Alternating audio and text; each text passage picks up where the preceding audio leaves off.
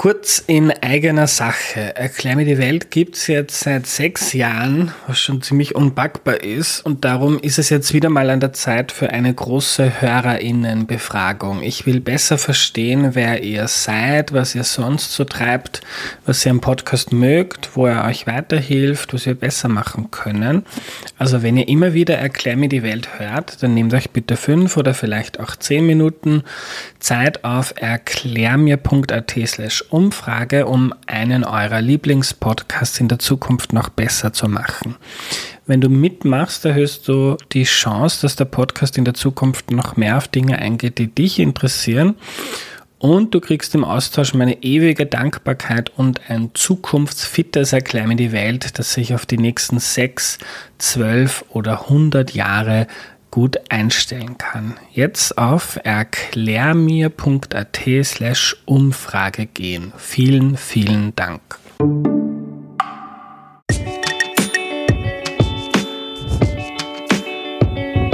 Hallo, ich bin Andreas und das ist Erklär mir die Welt, der Podcast, mit dem du die Welt jede Woche ein bisschen besser verstehen sollst. Dieses Mal ist Stefan Oschwart zu Gast. Hallo Stefan. Ja, hallo. Äh, unseren Blick richten wir heute gegen Osten, nach Ungarn. Dort sorgt Viktor Orban seit vielen Jahren für Aufruhr. In Österreich gibt es jetzt auch eine rechte Regierung und manche fürchten, dass sich das Land in eine ähnliche Richtung entwickeln könnte. Was in Ungarn los ist, darüber reden wir jetzt mit dem Stefan. Kannst du dich mal bitte vorstellen? Ja, also ich bin Stefan Auschwart. Wie man an meinem Akzent unschwer hören kann, bin ich ein Piefke, ein Deutscher. Ich komme aus Berlin und äh, ich bin in Wien hängen geblieben. Ich war fünf Jahre Korrespondent für das Radio, für die ARD, zuständig für Südosteuropa, also insgesamt zwölf Länder. Eins davon ist Ungarn und äh, ungarische Wurzeln habe ich auch. Das heißt, äh, mein Vater hat 1956 am Aufstand teilgenommen gegen die Russen und ist dann geflohen über Österreich nach Deutschland. Und nachdem er pensioniert war, vor etwa 20 Jahren, ist er dann zurückgegangen in sein Heimatdorf äh, in Ungarn und äh, vor zwei Jahren gestorben, aber er hat dort gelebt in seinem Heimatdorf und dementsprechend oft war ich natürlich auch in Ungarn als Kind schon bei meinen Großeltern und in den letzten Jahren mit meinen eigenen Kindern bei meinem Vater. Spannend. Äh, du kennst dich also gut mit Ungarn aus. Kannst du für Leute, die sich damit nicht so sehr beschäftigt haben, zusammenfassen, was äh, Viktor Orban in den letzten Jahren so getrieben hat politisch? Ja, also Viktor Orban ist äh, erstens ein ziemlich intelligenter Politiker. Äh, zweitens ist er ein Machtpolitiker. Er war ähnlich wie Sebastian Kurz jetzt in Österreich 1998 äh, auch in den 30ern, also sehr jung, als er Ministerpräsident von Ungarn wurde, und zwar zum ersten Mal bis 2002. Dann hat er die Wahl verloren. Und 2010 hat er dann noch einmal die Wahl gewonnen und seitdem regiert er Ungarn und macht äh, ziemlichen Ärger, ähm, indem er sich zum Beispiel ständig mit Brüssel streitet. Ungarn gehört ja seit 2004 äh, der Europäischen Union an, so wie auch Österreich. Und ähm, Viktor Orban streitet sich sehr häufig mit Brüssel. Ähm, da geht es um grundsätzliche Fragen, was Österreich betrifft, zum Beispiel dürfen äh, österreichische Großbauern Land bearbeiten, Land pachten in Ungarn. Das war ein großes Streitthema.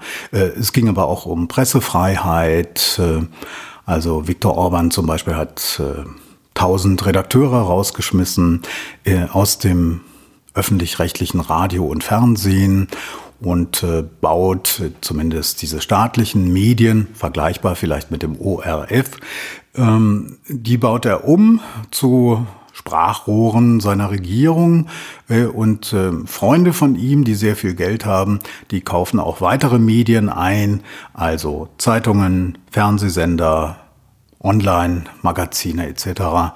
Und äh, die meisten Medien äh, pfeifen sozusagen Viktor Orbans Lied und Viktor Orban schreibt sich jetzt auf die Fahne, dass er Europa und das Christentum schützen will ähm, vor den muslimischen Einwanderern, die so sagt er, zu vielen Millionen kommen werden.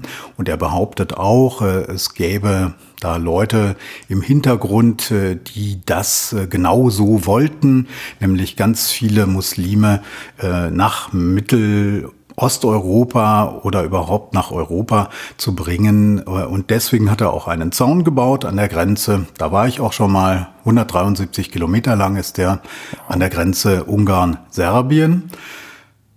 Und äh, auch darüber gibt es Streit äh, mit der Europäischen Union, mit Brüssel. Die sagt nämlich, Moment mal, ihr kriegt ja ganz viel Geld von uns. Also müsst ihr auch was dafür tun. Ja, wir als Europäische Union, wir sind ja eine Club sozusagen von Staaten. Wir haben gemeinsame Regeln und da gibt es nicht nur Rechte, nämlich Geld bekommen, äh, sondern da gibt es auch Pflichten. Zum Beispiel, wenn, wie vor drei Jahren, ähm, sehr viele Flüchtlinge kommen, aus Syrien etwa oder aus dem Irak, ähm, dann müssen wir dafür sorgen, dass die in allen europäischen Staaten aufgenommen werden. Und da hat Ungarn gesagt, nö, da machen wir nicht mit. Äh, lieber weniger Flüchtlinge im Land, Probleme mit Brüssel, das kommt mir jetzt auch aus Österreich sehr bekannt vor. Ähm, Viele machen sich aber scheinbar Sorgen um die Demokratie in Ungarn. Ist da mehr los als jetzt in anderen Ländern, die vielleicht ähnlich agieren? Also man muss sagen, dass äh, Viktor Orban und seine Regierungspartei Fidesz in den letzten acht Jahren systematisch den Staat nach den eigenen Bedürfnissen umgebaut hat. Das heißt, eins habe ich schon genannt, die Medien weitestgehend äh, pfeifen das Lied der Regierung Orban. Es gibt auch noch andere natürlich, äh, die das nicht tun, aber das sind eher wenige. Ähm, Im Parlament hat diese Regierung eine große Mehrheit, am Anfang sogar Zweidrittelmehrheit. Das heißt, mit dieser Mehrheit konnte sie auch die Verfassung ändern. Viktor Orban hat sehr viele Dinge in die Verfassung reingeschrieben, ähm, wie sie zum Beispiel auch die Neos mal in die Verfassung reinschreiben wollten in Österreich, zum Beispiel die Schuldenbremse. Das steht in Ungarn in der Verfassung, in Österreich noch nicht. Ähm, aber wer weiß, kann ja vielleicht noch kommen. Und äh, die Idee dabei ist, und das hat Viktor Orban selber gesagt, egal ob er regiert oder jemand anders, er möchte damit erreichen, dass auch den nächsten zehn Regierungen die Hände gebunden sind. Das heißt, äh, er hat ein kleines Problem mit der Demokratie. Das heißt, ähm, er hat ähm, große Lust auf Macht, positiv formuliert. Ähm, und das bedeutet auch, er möchte gerne möglichst lange regieren. Das hat er auch so gesagt dass er 15 bis 20 Jahre am Ruder bleiben will. Also, das hat er 2009 gesagt. Äh, kann man mal rechnen. Moment mal, ich rechne mal. Dann wäre er 2020, naja, dann wäre er noch eine ganze Weile an der Macht. Ähm, das ist ganz klar das Ziel und seine Leute, seine Gefolgsleute, die sitzen auch an allen wichtigen Schalthebeln in der Gesellschaft. Das sind zum Beispiel ähm, Theaterdirektoren, das sind äh, Bankdirektoren, äh, das sind wichtige Wirtschaftsführer, ähm, das sind ähm, Leute in den Medien, die für ihn wichtig sind. Da hat er überall seine Leute platziert, auch in der Justiz, also der Generalstaatsanwalt äh, zum Beispiel.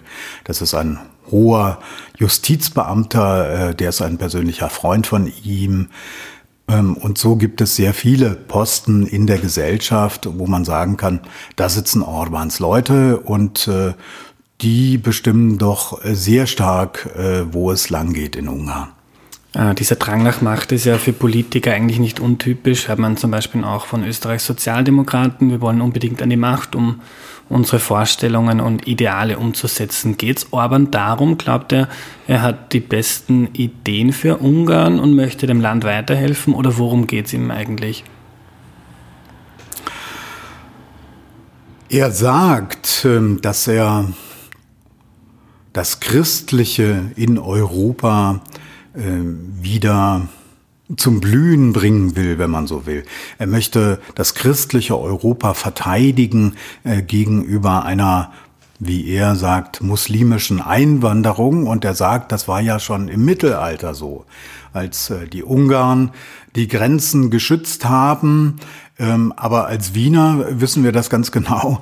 Äh, ganz gut hat das auch damals schon nicht geklappt. Ähm, wir erinnern uns, die Türken vor Wien. Ja.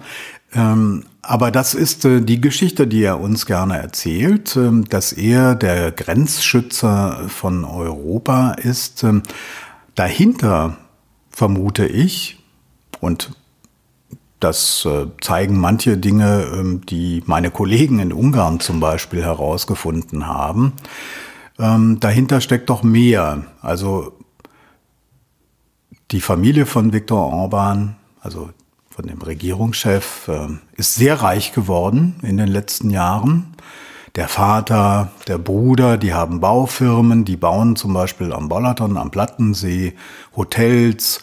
Der Schwiegersohn hat die Straßenbeleuchtung in vielen ungarischen Dörfern und Städten gemacht und dabei sehr viel Geld verdient. Ähm, nun sagt äh, die europäische Antibetrugsbehörde, OLAF heißt die, die sagt, ähm, das hat er zu Unrecht gemacht und äh, die möchten das europäische Geld, also auch unser Geld, was ähm, in die Taschen des Orbanschen Schwiegersohnes geflossen ist, das möchten die gerne wieder haben. Und äh, es gibt noch mehr Freunde von äh, Viktor Orban, zum Beispiel ein alter Schulfreund, ähm, der lebt in dem Dorf, wo Orban eine Zeit lang aufgewachsen ist, ein kleines Dorf, 1800 Einwohner.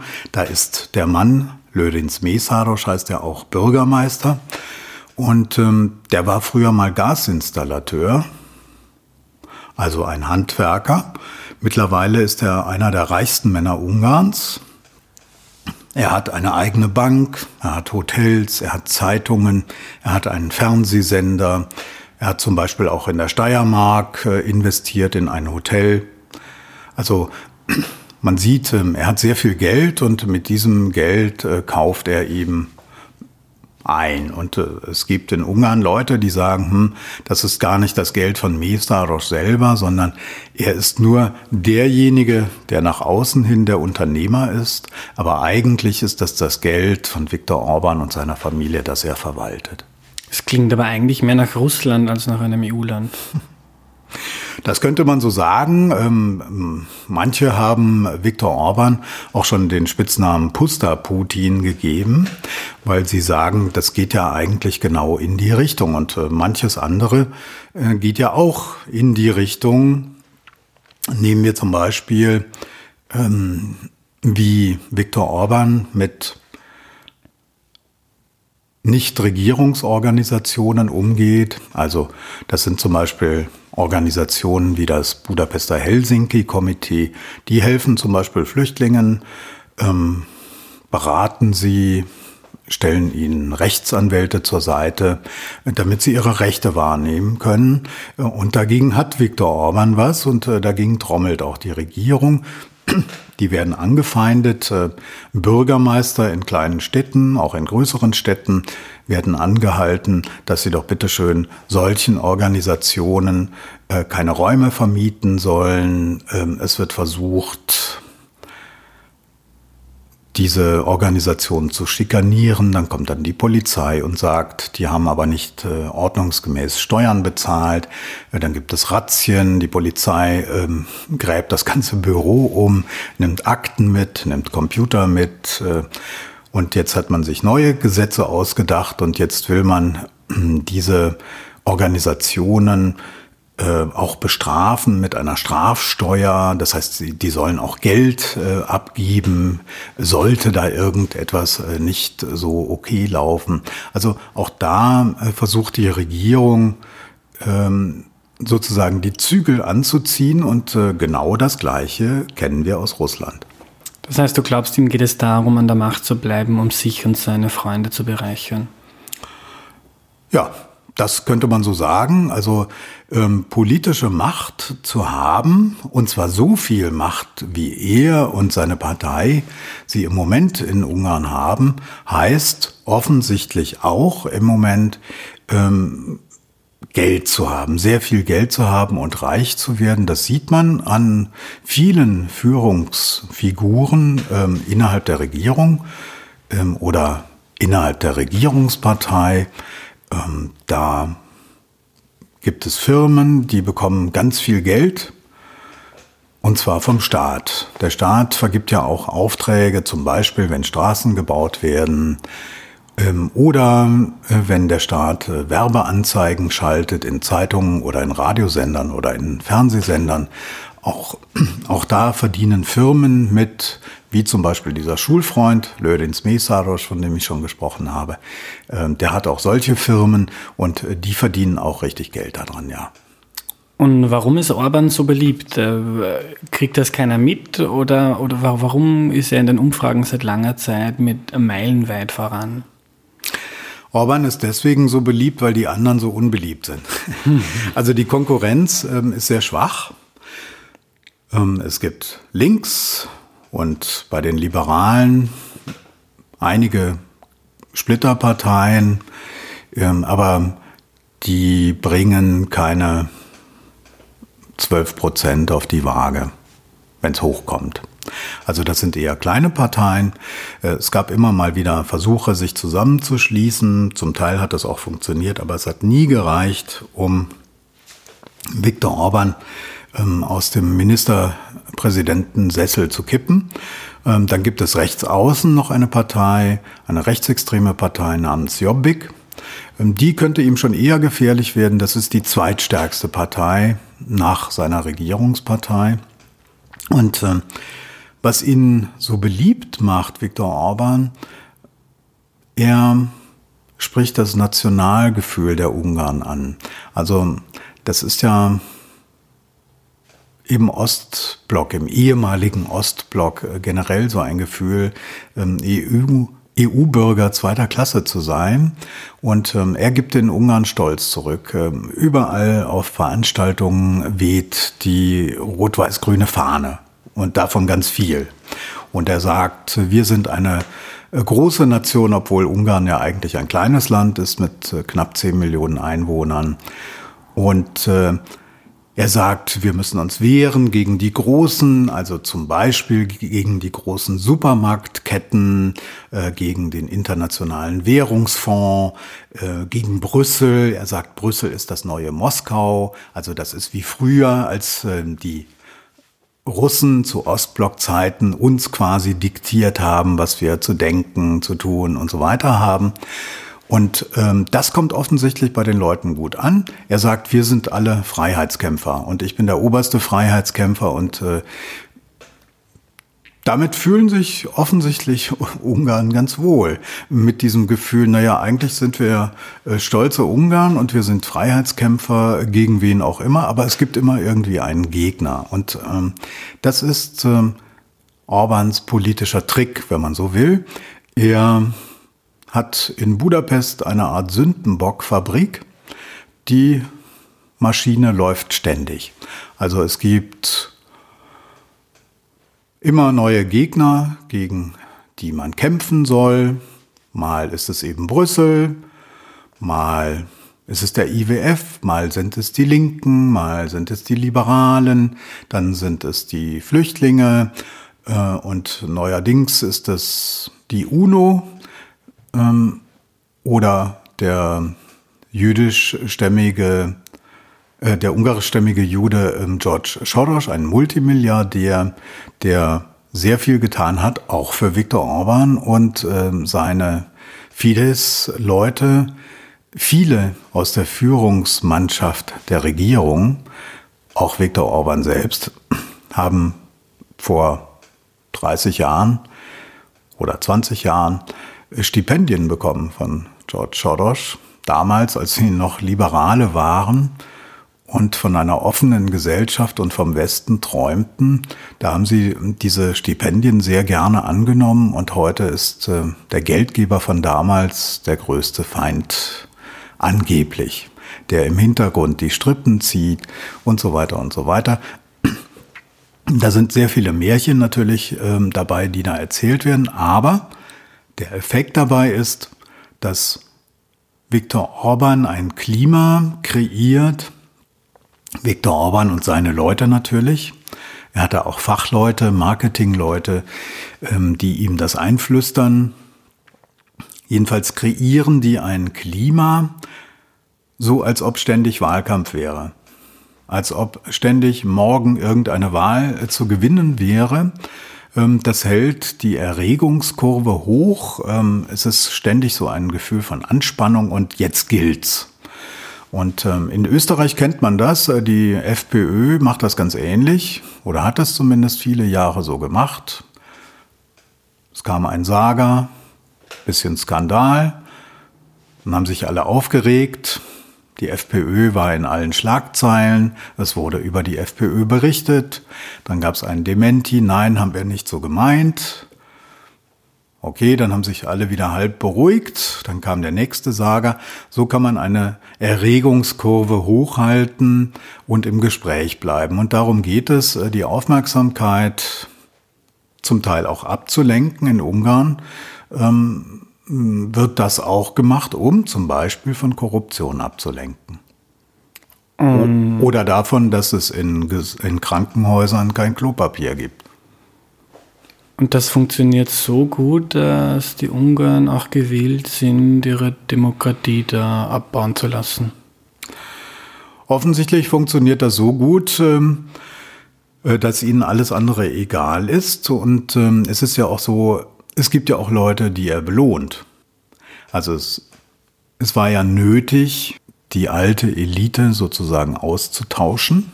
Das hat er gemacht. Und dafür brauchte er Leute. Also hat er seine Leute an Posten gesetzt. Das heißt, die haben jetzt einen Job. Und den möchten sie auch behalten. Den behalten sie aber nur, wenn sie an der Macht bleiben. Andere wiederum, die haben gesagt, nö, ähm, das möchte ich nicht, äh, ich gehe ins Ausland. Viele arbeiten ja auch in, Deu in äh, Deutschland oder in Österreich. Alleine in Wien sind 70.000 Ungarn. Man hört es, wenn man hier in eine Gaststätte geht. Viele äh, der Leute, die einen bedienen, sprechen Ungarisch. Äh, siehst du Parallelen? Äh, du hast jetzt schon die FPÖ angesprochen. Siehst du sonst Parallelen? Wir haben jetzt auch eine rechte Regierung. Die FPÖ ist mit Sebastian Kurz in, in einer Regierung. Siehst du da Parallelen zu dem, was in Ungarn passiert?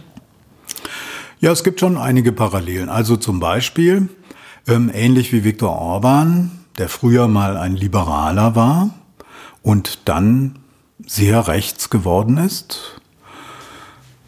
Zum Beispiel jetzt äh, von ethnischer Reinheit faselt und ähnlichem mehr. Also, dass ein Volk nur aus den eigenen Leuten bestehen dürfe, etc. Ähm, so ähnlich ähm, hat das ja Sebastian Kurz auch gemacht, der Kanzler in Österreich. Ähm, der war ja früher mal Integrationsstaatssekretär. Ich habe selber Freunde, die mit Flüchtlingen zu tun hatten, arbeitsmäßig, und äh, die kannten Sebastian Kurz damals und sagten, der ist eigentlich ganz in Ordnung, der ist eigentlich sehr offen und liberal. Und ähm, auf einmal sagt er, nein, ich habe die Balkanroute geschlossen. Ich, Sebastian Kurz, ähm, und wir müssen Flüchtlinge rauswerfen, die dürfen nicht äh, so viel Geld bekommen äh, und dergleichen mehr. Das ist zum Beispiel eine Gemeinsamkeit. Dann ist eine Gemeinsamkeit, dass Sebastian Kurz mit dem gleichen Wahlkampfslogan die Wahl gewonnen hat wie Viktor Orban äh, 2010. Das hat er einfach abgekupfert. Was war der Slogan? Äh, es ist Zeit. das war der Slogan. Klammer auf, Martin Schulz, ein Sozialdemokrat in Deutschland, hat den Slogan auch benutzt. Also der scheint offenbar so gut anzukommen, dass alle ihn haben wollten. Ähm, mit mehr, mal mit weniger Erfolg. Das ist eine Ähnlichkeit und ähm, dann gibt es, ähm, das wissen wir aus Österreich, aus den Medien hier, Falter hat darüber berichtet und andere, ähm, Ähnlich wie bei Viktor Orban, der einen Masterplan hatte, wie er die Macht umbauen will, wie er seine Leute in die Schaltzentralen setzen will, scheint es das ja in Österreich auch gegeben zu haben, schon lange vor der Wahl ähm, gab es einen Plan bei Sebastian Kurz und seinen Getreuen, wie er die Macht erobern und dann auch halten will. Ähnliches gilt auch für die Partei. Die Regierungspartei, also hier in Österreich die ÖVP, da ist äh, Sebastian Kurz derjenige, der jetzt die Macht hat und von oben nach unten durchregieren kann. Ähnlich ist das in Ungarn, die Fidesz-Partei. Äh, dort gibt es niemand, der Viktor Orban öffentlich widersprechen würde. Wer das tut, äh, der wird kaltgestellt. Also der muss dann mal nach Brüssel und wird dann sozusagen wegbefördert. Aber das ist auch sehr ähnlich. Und letztlich beide surfen auf dem Thema weg mit den Ausländern. Weg mit den Flüchtlingen. Die dürfen hier nicht rein. Und wenn sie schon da sind, dann sollen sie weg. Das ist auch ein gemeinsames Thema. Sie haben eben gemerkt, damit kann man im Moment äh, einen Blumentopf gewinnen und vor allem Wahlen gewinnen.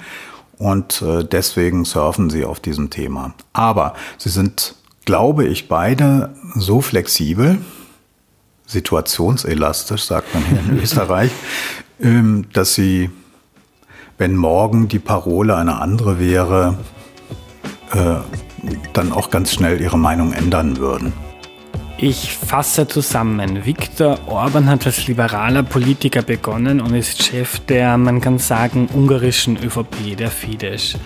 Er hat irgendwann gesehen, wenn ich weiter an der Macht bleiben will, muss ich nach rechts rücken, also gegen Flüchtlinge und Ausländer wettern und mich mit Brüssel anlegen.